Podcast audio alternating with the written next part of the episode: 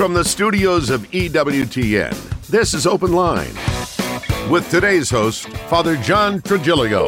In North America, call toll free 1 833 288 EWTN. That's 1 833 288 3986. Outside North America, call 1 205 271 2985 or send an email to openline at EWTN.com. A tremendous Monday to each and every one of you. Thanks so much for tuning in to EWTN's Open Line Monday. Father John Trigilio is in the house if you'd like to be part of the program. The number is 833 288 EWTN. That's 833 288 EWTN. That's 3986. If you're outside the United States and Canada, we'd still love to hear from you. That number is 1 205 271 2985. And we will even put you straight to the front of the line at 1 205 271 2985. You can always send us an email. That email address is openline at EWTN.com. I'm Jack Williams, Michael McCall producing the program. Your call screener is Matt Gubensky and Jeff Burson handling our social media efforts.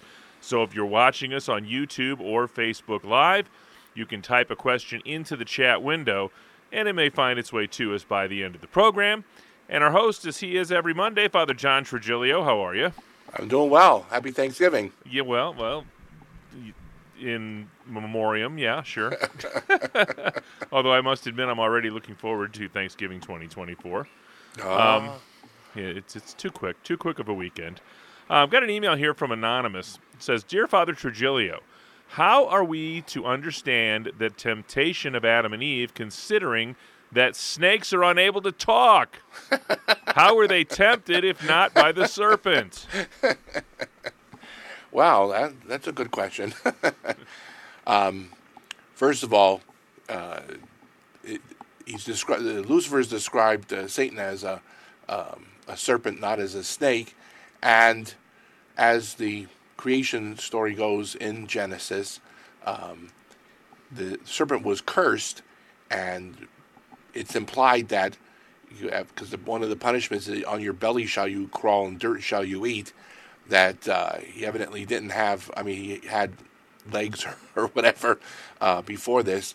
Um, it, it's it's a metaphor in this sense that Adam and Eve were certainly were tempted by the devil, and the devil took a form of a serpent. And through all of uh, human history, you know the the legends of um, you know dragons and that the serpent's always been representative of, of a malevolent force of evil, and uh, you know we even had some pagan cults that um, you know sort of had like snake worship or uh, they used uh, serpents in their um, sort of their pagan uh, cult.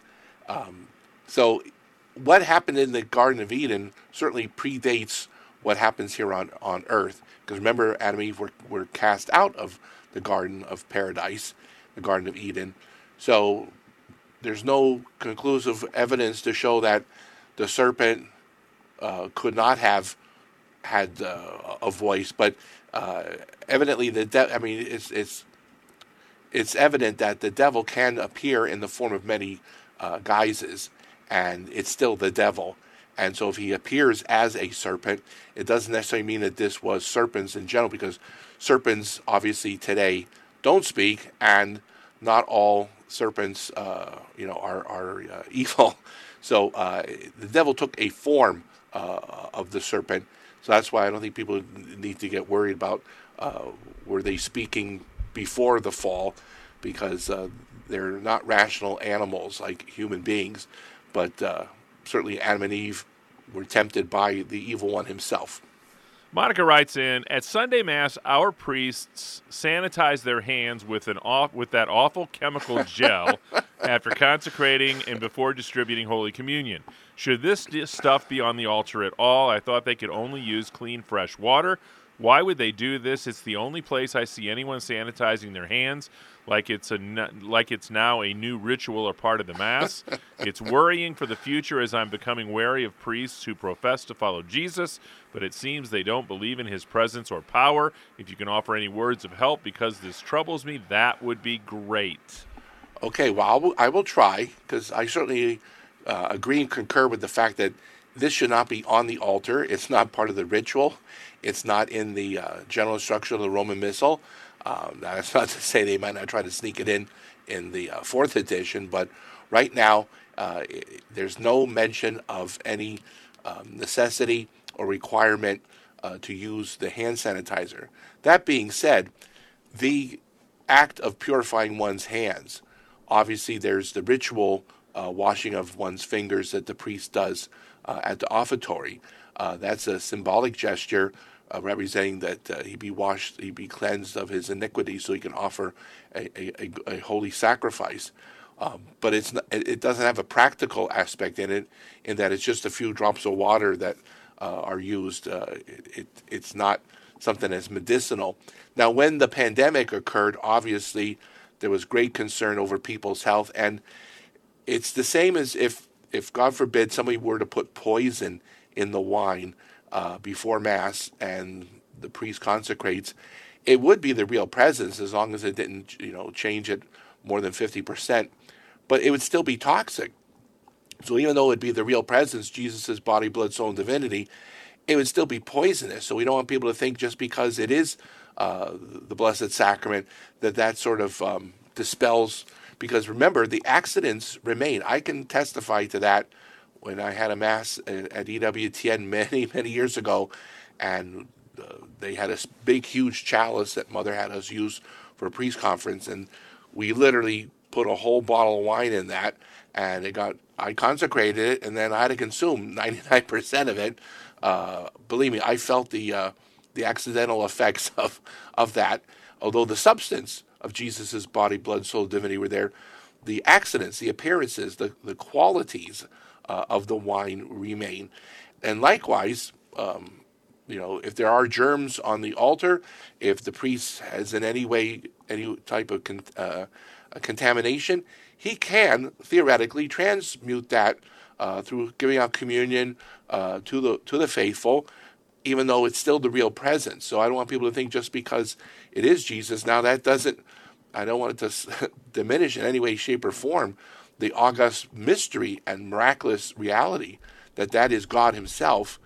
Yet the accidents remain. That's the Council of Trent, as, as well as the Fourth Lateran Council, which predates Trent, tells us that. So the substance of, of Jesus' body and blood are there, but the accidents remain of the wine and of the bread. So if there's something contaminating there, now I think this could be well alleviated if the priest you know, purifies his hands at the beginning of Mass and uh, or even before Mass it would be even more appropriate.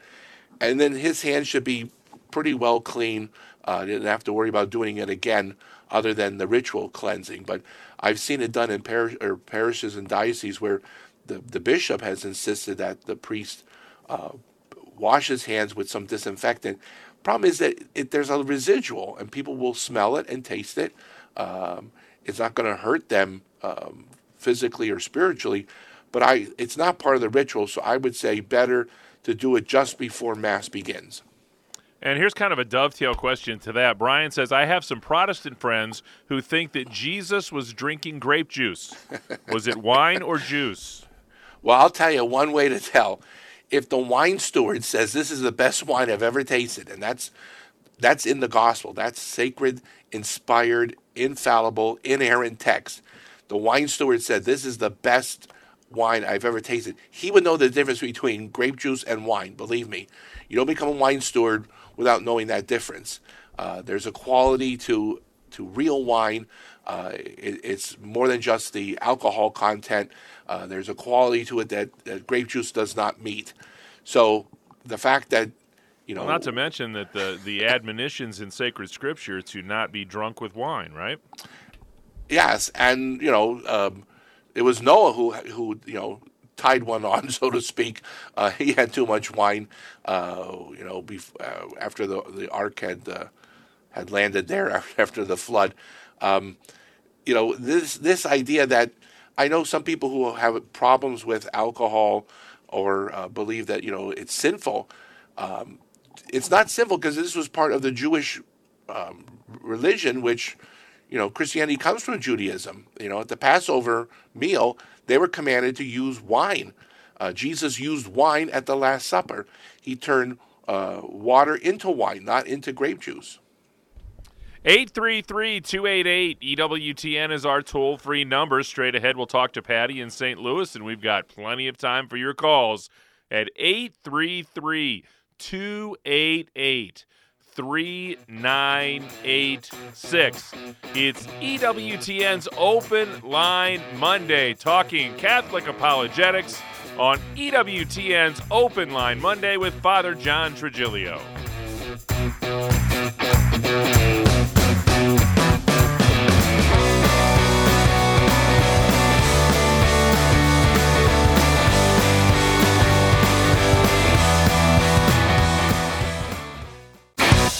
This is Open Line on the EWTN Global Catholic Radio Network. If you have a question, call 1 833 288 EWTN. That's 1 833 288 3986.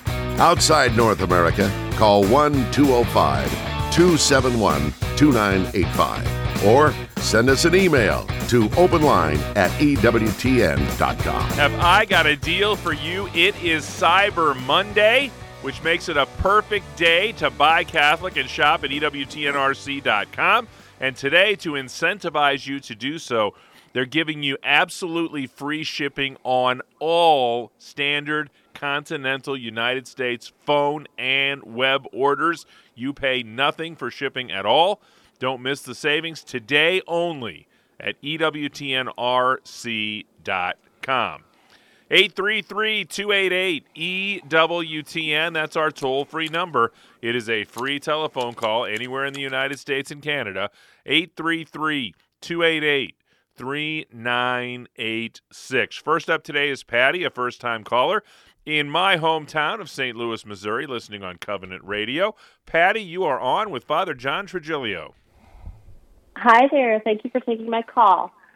When Jesus said to Peter, On my rock, you are my rock, and on my rock I will build my church, was there an Aramaic word for church? Or are we just implying that church is understood, or what exactly did he say? Because typically the Jews of the time wouldn't they worship in temple or synagogue?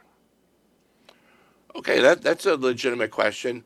Uh, whether there's a word in Aramaic or not, the the the four Gospels, the canonical Gospels, um, were written in Greek. Even if Matthew had written originally uh, in Aramaic, the, it's the Greek text that's considered the uh, the inspired text. And in Matthew 16, where that is mentioned, I think it's 16, uh, 18, and the ecclesia is the Greek word uh, for church, and Jesus used that not only there, but elsewhere, where he talks about uh, fraternal correction, you know, he says, talk to someone privately if you have a problem with them. If they don't listen to you, bring another. Do this discreetly and charitably. And then if that doesn't work, then take them to the church. And if they don't listen to the church, then treat them as a tax collector. So the, the word ecclesia in the Greek is used in the gospel, it's used by Christ himself, and then that word ecclesia in Greek is then used in the Latin when uh, St. Jerome translated uh, the Bible from Hebrew and Greek into Latin. Uh, ecclesia, as we say in, in the Latin, where we get the word like ecclesiology. So, this is a word that you know has particular context, and it's more than just a building. Obviously, the word synagogue uh, rep, you know, refers to a building where the, the Jews would uh, go for worship. Uh, it's distinct from the temple, which was limited to uh, Jerusalem, and that's where the sacrifices were being performed by the, the priests. The synagogue is the local place where uh, the rabbi would read the sacred scrolls and then give uh, a, a, sermon or homily on that. Um, but the word church from the Christian perspective, means both the building where the faithful gather and the sacrifice of the Mass takes place, and it refers to the, the believers themselves because St. Paul uses that concept too that uh, you know the church is the body of Christ. Uh, just like it is his bride, it's also his extended, his mystical body, as, as Pope Pius XII would refer to. We head to the desert next. John is in Las Vegas, Nevada, watching us today on YouTube. John, you're on with Father John Trigilio. Father John, I appreciate you taking the call. The movie Angels and Demons, I was told from a Catholic priest that I shouldn't watch it. I know it's not a true story, and I'm not going to be influenced one way or the other, but it does have great scenes of the Vatican and the and the museums in Rome. Uh, would, I know it's not a true story. I won't take it for granted that it's true, but can I watch it? Okay, well, I mean, I'm glad you're making those distinctions between because too many times people will watch a movie that purports to be fictional, but then what happens is that it subconsciously puts uh, sows the seeds that or not so subconsciously.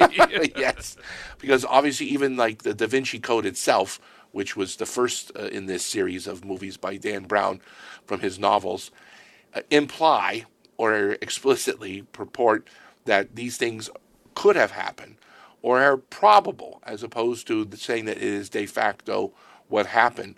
So those that's the one thing you have to be concerned about is you know is this going to plant some kind of um, doubt in my mind? But even if you had no trouble with that whatsoever, you could watch it as you know a Catholic critic would. The point is that there are scenes in the movie that are objectionable. They're offensive. Uh, they're immoral. I mean, they you know there are sex scenes in the movies uh, in both these uh, versions, uh, the Da Vinci Code and um, uh, this one here, and not only that, but uh, there's some violence in there. There's things that don't make the movie uh, suitable enough to say, but it has good scenery in it. Okay, uh, there are a lot. I mean, if you want to see things uh, about the Vatican, uh, I would see look at the Agony and the Ecstasy with Charlton Heston and Rex Harrison. It's about the painting of the Sistine Chapel. Um, the movie The Cardinal. Uh, that's an excellent movie that shows you Amazing scenes movie. inside. And uh, so there are good, wholesome movies that will give you um, a nice perspective, uh, a view of the Vatican, of the wonderful treasures uh, of the church, without this, you know, sort of uh, sultry um, background or backdrop to it. God bless you, John. Thanks so much for the phone call. 833 288 EWTN is our toll free number. Got a couple of open phone lines for you and plenty of time for your calls at 833 288 3986. Next up is Joe, a first time listener in El Paso, Texas, listening on Sirius XM channel 130. Joe, you're on with Father John Trigilio. Thank you. Thank you for taking my call. Uh, my question is uh, uh, on the New Jerusalem. The Book of Revelation describes the city, uh, city, uh, the streets of gold, uh, the, the the foundation of the walls and the walls, the, the gates and the walls. It all sounds like it's a physical city, but I'm wondering if it's a metaphor. Is it actually a physical city or a spiritual city composed of the church? I was listening to other brothers they were talking about uh, there is uh, it's got to be a, a, spiritual city uh, composed of the church uh, that all the believers are actually the New Jerusalem. So I'm kind of uh, wondering uh, what is our position on that. Okay, well, the, the church has not made a definitive pronouncement on those on that particular text. However, remember that uh, in the book of Revelation, or sometimes called the uh, Apocalypse, it uses apocalyptic literature. It's a genre in which there's a lot of metaphor, there's a lot of um, allegory in there, and that's on purpose. Apocalyptic literature, like the book of Daniel as well as the book of Revelation, uh, was written in a time of persecution, and so the imagery that's used there is one to uh, confound the enemies of the church, enemies of, of the faith, but also uh, to convey a spiritual message. So that, like with the um, the beasts that are mentioned in the Book of Revelation, the the angels with all the different eyes and wings, uh, it's not necessarily meant to be taken or interpreted literally, but obviously the literal sense is important that we know what the words say. So, for instance, you know the the the, the New Jerusalem, we can conceptualize what gold is, obviously, uh, but it doesn't need to be a physical uh, structure because after the end of the world with the resurrection of the body, uh, we're going to be of a different sort of existence, uh, just as Jesus' resurrected body was different. Uh, it's this, it's his real body, but remember, he could go through locked doors and walls. He could appear and disappear. He didn't need to eat food to to survive, and yet he did eat fish with his uh, disciples. So too, that the new heavenly Jerusalem uh, doesn't have to be a physical building because even though our bodies take up space now, uh, after the resurrection, after the world ends, uh, and our bodies are in heaven, God willing, like Jesus and, and the Blessed Mother, uh, it's going to not be in the same spatial, temporal existence that you and I exist now. So it doesn't have to be. I'm not discounting the possibility that God couldn't certainly do this. It would be, I mean, as God, he could. This would be an easy feat for him to perform, but it's not out of necessity. And uh, it's good to remember, like Pius XII tells us when interpreting sacred scripture, remember to uh, ascertain what's the context based on the genre, the literary form of, of that, and yet still remain faithful uh, to what Holy Mother Church teaches us in the Magisterium.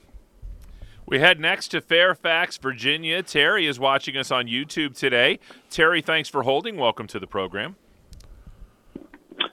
Yes, um, good afternoon, and thanks for taking my call, Father John. I have a question, uh, and this is not this doesn't happen in my diocese, but when I travel, um, in this case, it's overseas to a Spanish-speaking country, um, and I attend um, mass.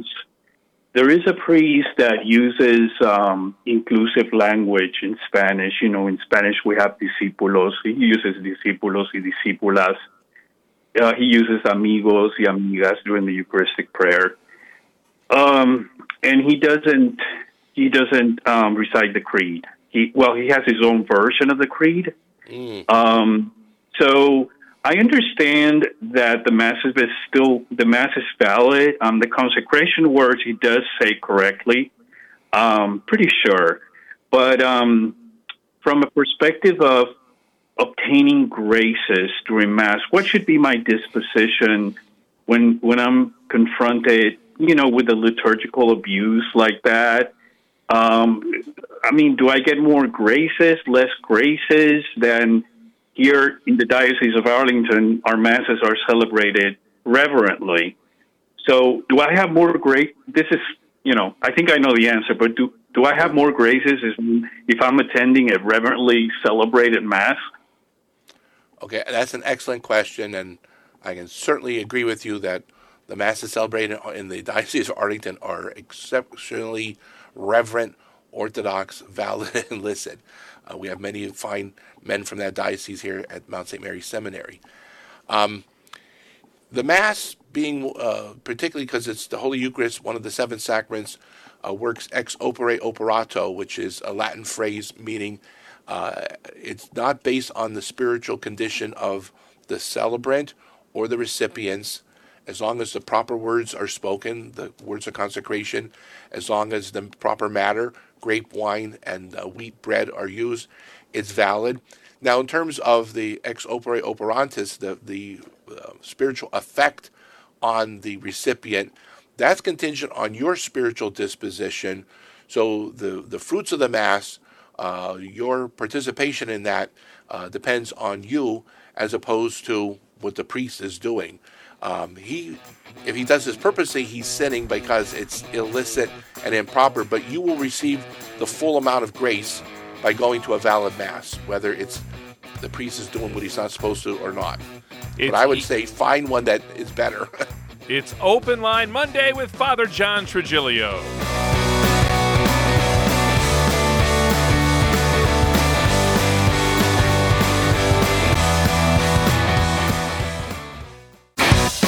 This is Open Line on the EWTN Global Catholic Radio Network. Got a great opportunity for you. Some wide open phone lines for you on an open line Monday, 833 288 EWTN. That's 833 288 3986. Roy is in Baltimore, Maryland today, listening on Sirius XM Channel 130.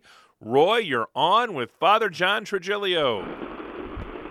Thank you very much, Father John. And uh, before I forget, I'm an old St. Paul's Roman Catholic Church, 16th and Walnut. I know you are blessed the sacrament, so it's always good to stay in touch, Father. All is good. that nice Italian Uh, parish. Yes, it is. Yeah, yes, it is. Father, the question I have is, uh, maybe I'm looking too deeply into this. In Matthew, Jesus says, "Behold, I see the heavens opened and the Son of Man standing at the right hand of God."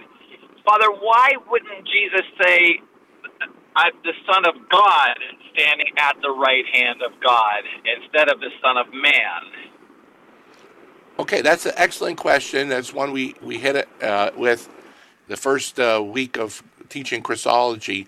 The, the phrase, the title, Son of Man, is, uh, is a prophecy made in the Old Testament.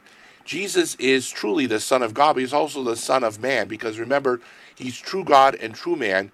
Uh, he has a, a, a complete, whole human nature and divine nature. He's, he's one divine person but his sacred humanity is as present there as his uh, sacred um, is his divine nature. So the title "Son of Man" is not meant or is not to be interpreted in any way inferior or that it denigrates or dilutes, diminishes his divinity. Uh, he identifies as the Son of Man because that's who's prophesied in the Old Testament. The Son of Man is going to come because Jesus, as this beautiful incarnation of both divinity and humanity, uh, God and man, he is the one mediator, as St. Paul says, and bridges that gap between heaven and earth. So when he describes himself as the Son of Man, uh, we can't look at it from our 21st century um, comprehension and say, oh, he's only identifying his humanity. No, we have to look at it from the biblical interpretation, the biblical context, that that's one of the highest uh, titles for Jesus is both Son of God and Son of Man. They're not in competition, as Pope Benedict would often say. It's not either or; it's both and. So uh, it's not meant in any way to be inferior or to uh, diminish his uh, divine prerogatives, but is to affirm this beautiful mystery of the incarnation. God bless you, Roy. We appreciate the phone call today. One open line for you. Grab it at 833 288 EWTN. That's 833 288 3986. Jim is in the great state of Missouri, listening on Sirius XM Channel 130. Jim, you're on with Father John. Hey, Father John. Hi. Hey, so if a, uh, a person dies in between uh, confessions and would not be in a state of grace, therefore, is it enough to just as you as you die with your last breath to say I'm sorry? Would that suffice? Well, what the church requires, or God requires, I should say, and the church teaches us, uh, without confession, the only way that you can be have mortal sin remitted is to make a perfect act of contrition. So it's not enough just to be sorry, but it's our motivation for sorrow because an imperfect contrition is good enough to motivate you to go to confession. Imperfect contrition meaning um, I'm sorry because of the I fear the pains of hell. But perfect contrition is that rather than the punishment, my sorrow is is engendered primarily, predominantly because I'm offending God, who's a, who's uh, deserving of all my love. So that's a little that's cranking up a, a bit higher than that. So it's not just that I'm sorry. So that's why we want Catholics to make every effort to go to confession as soon as they find that, God forbid, they're in mortal sin. Uh, if a person's, um, you know, dying, that's why it's important to get the priest to administer the sacrament of anointing of the sick, because um, if they're unconscious, the sacrament is able to remit sin. That's why only a priest can can anoint. Um, so you don't want to just fall on the on the on the you know presumption that oh if I'm just sorry, it's more than that. It has to be complete, total sorrow, and you know we have that wonderful uh, affirmation when you hear those words, "I absolve you from your sins," as opposed to just you know guessing or suspecting. So uh, you know that imperfect is good to motivate you to go to confession, but it's not enough to remit the mortal sin. Uh, you know, this, for this, and your salvation of your soul is in jeopardy here. 833-288-EWTN. That's our toll-free number. If you give us a call right now, we'll probably be able to get to your phone call today at 833-288-3986. Uh, Victor writes in, when you're trying to decide between two good things, how do you recognize which is the right thing to do? Is one from the devil and one from God? Well, that first part, uh, he meant he, the question is uh, two good things, correct? That's correct. Okay, well, uh, if you have a choice between two good things and they're equal, then you can choose either one. Um, what we're supposed to do is do good and avoid evil. So if something's evil, then I must, you know, not only avoid it, but I, I should not choose it. Uh, to choose evil is a sin. Uh, good, there's a, could be a hierarchy of goods. So obviously, protecting, you know, protecting your own life, self-preservation, protecting the life of your family, especially if you're the, the head of the family as, as the father and the husband. You know, that's a higher good than a lower good, meaning, well, it's Sunday, it's a day of rest, you know, we deserve to recreate, so let's, you know, go for a little ride uh, in, in the countryside. That's a good, but it's not higher, it's not even equal to the, the supreme good of pervert, pre- preserving your life or practicing your faith by getting to church and going to mass on, on Sunday too. So if the goods are equal, you're free to choose whichever one you want.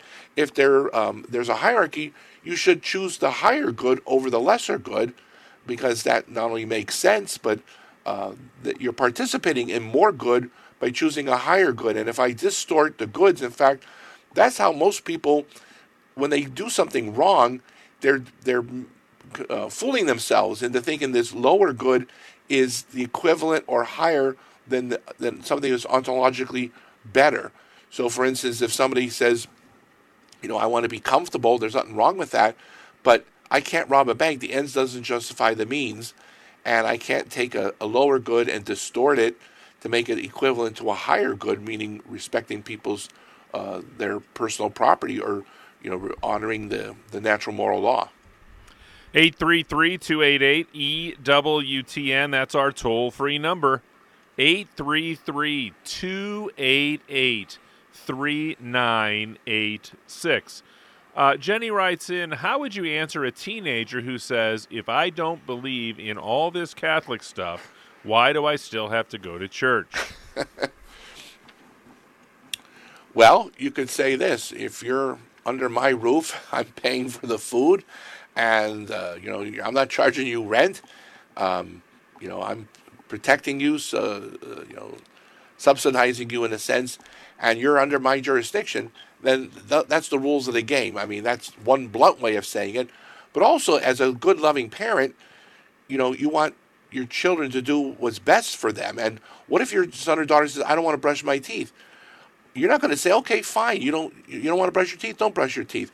Hey, if you're still living in my house and you're a minor, I don't have to pay all these dental bills. And secondly, what kind of um, responsible parent would I be if I ignored the fact that you weren't taking care of your dental health or your physical health? You weren't eating properly. If you were eating only junk food instead of food that was uh, nutritious and good for you, uh, or saying to the kid, "Yeah, stay up, stay up all night. It doesn't matter. You don't need to get enough rest." Of course not. So spiritual is as important, if not more important, than the uh, the physical. And I know of no good parent that would say, "Well, you decide for yourself." No, that's the part of the parent uh, being a good mom or dad is saying, "Okay, you may not agree with this, but I'm here for your for your good." And when you're out on your own, when you're old enough to be on your own, you know, you sadly can do what you want, but as you're here under my roof, and I'm still have my authority over you. It's not because I'm the boss and you're not. It's that I love you and I want you to do what's what's right, even if you under, if you don't understand it. 833 288 EWTN wide open phone lines for you at 833 288 3986. Carl says that he's a Protestant and he wants to know how do you know which denomination is the true church? Well, the easy way is to look at uh, the lineage. And, you know, Jesus says to Peter in Matthew 16, 18, You are Peter, upon this rock I will build my church. And again, we just had a previous question about that. Jesus uses the word church. He's gonna it's his church, he built it, and he built it on the rock of Peter. Peter is the first bishop of Rome, he's the first pope, and Pope Francis is the direct lineage, he's the successor of St. Peter. So that's one of the first ways you could say is, you know, there's that apostolic succession of the apostles and and, and the bishops, but also the popes being successors of St. Peter. And there's that wonderful uh, thing that we say in the Creed one holy, Catholic, and apostolic. Those four marks of the church are found in the Catholic Church. There's that unity, there's Catholicity, okay, there's apostolicity, uh, there's that continu- continuity that goes back to Christ Himself, and He hands the keys to Peter. Now, obviously, they weren't physical keys, but they were what they represent authority. And He gave that authority to Peter and who's his representative, his vicar uh, here on earth, and that's found in the Catholic Church. And you know the other churches broke off in subsequent years and centuries. Um, the the Catholic Church was was founded by Christ. It was founded on the Rock of Peter. Uh, the Orthodox split uh, in the 11th century. Uh, the Protestants split uh, in the 16th century, and then subsequent centuries after that. So if you look at the history, if you look at the, the biblical text, you'll see, and also the fact that all seven sacraments, not just two, but all seven, are in the Catholic Church. The fullness of divine revelation, sacred scripture, and sacred tradition. So you got the fullness of grace, you got the fullness of truth, and you have all those wonderful other um, aspects of, of the ecclesial life. Siri knows. That's if, right. if you ask her who founded any church, she'll give you the name of a person. If you ask her who uh, founded the Catholic Church, she'll tell you Jesus Christ. Um, 833-288-EWTN is our toll-free number. Be sure to check out Kresta in the afternoon as soon as we're finished here. That's this afternoon at 4 p.m. Eastern Time, uh, having conversations of consequence and um, building the church to build the nation or is it build the nation and build the church? Al will have to call in and correct me. Uh, Teach a man to fish. Yeah, but that's Kresta in the afternoon, this afternoon, 4 p.m. Eastern Time, right here on EWTN Radio. 833 288 EWTN. That's our toll free number, 833 288 3986. Kevin asks, How does the authority of the papacy work? That's a good question. um, the Pope's authority as the supreme head of the church uh, is distinct from his teaching authority because in faith and morals, when he speaks uh, as supreme head of the church on those things which are binding and conscious on the Catholic faithful, he can invoke uh, papal infallibility. But in terms of jurisdiction, when he moves a bishop, when he appoints a bishop, that that is not connected to papal infallibility. That's prudential judgment. So who the Holy Father picks or who he removes, who he adds, um, when he changes the dicasteries or congregations, uh, all the sort of like the practical uh, exercise of, of papal authority uh, when they suppress a diocese, when they create one, when a parish is closed or when it's uh, erected. All those things are part of the Pope's authority which is full, supreme, immediate, and universal. But infallibility, the freedom from error, is only uh, when he's teaching as supreme um, head of the church, and he makes it manifest that this is binding and conscious on all the faithful, and just on faith and morals. So we want to make those two distinctions between his his jurisdiction, his power as the boss, so to speak, uh, the the one in charge, and then his distinction from being the teacher of teachers. 833 288 EWTN. That's our toll free number. Still have time for your calls at 833 288 3986. Um, Clint writes in, What is happening during a Catholic Mass? Why does God have to die on the altar every time? Well, he's not dying every time. It's it's the same death of Jesus on Calvary on Good Friday. Uh, it's not uh, God. It's not Jesus dying again and again and again. Uh, it's the one sacrifice. Uh, that's why we use everything in the present tense. The priest at the Mass says, On the night in which he was betrayed, he took bread and says, This is my body. So it's putting uh, what is in the past into the present. Uh, it's not that he said, This was my body. This is, uh, in the same way, to make it clear that, you know, we're talking about the here and now. Although what for us is in the past, 2,000 years ago, what Jesus did, is now made present to us here. So, in one sense, we are there uh, at the Last Supper in the upper room. We are there at the uh, foot of Calvary on Good Friday when he's being crucified. And we're there at the empty tomb when he rises uh, from the dead. So, the past is made present, the present is uh, connected to the past. But then, as St. Thomas Aquinas says, we're also connected to the future because the purpose of Holy Communion is to nourish us for the journey, the pilgrimage from this world to the next. So Jesus isn't dying again and again and again um, in the, anywhere any more than uh, when the Jewish people celebrate the Passover uh, when they're doing the Seder meal. Uh, it's not that the Passover is happening again and again and again. It's the same Passover, but in the in the Christian sense, the Mass is even more than that because at the Passover you know, the lamb was slain, and it still was a lamb. Uh, at the at Jesus uh, at Mass, we have bread and wine becoming Jesus' body, blood, soul, and divinity. 833-288-EWTN. That's our toll-free number. Next up is Thomas in Allentown, Pennsylvania. Has the statute of limitations for you run out in Allentown, Father? No. Uh oh, Thomas. I'm going. Says, I'm Thomas going says there. No.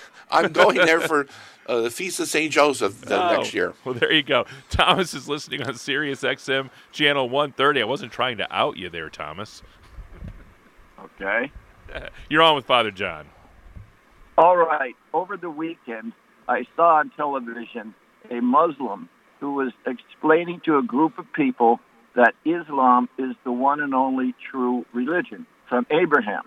He said first uh, was the Jewish religion, and then Jesus came along and overrode the Jewish religion, and Christianity became the one true religion. Then Mohammed came along and overrode Jesus, and therefore Islam is the one true religion from uh, Abraham background. So my question is, how do you respond to someone who who presents that?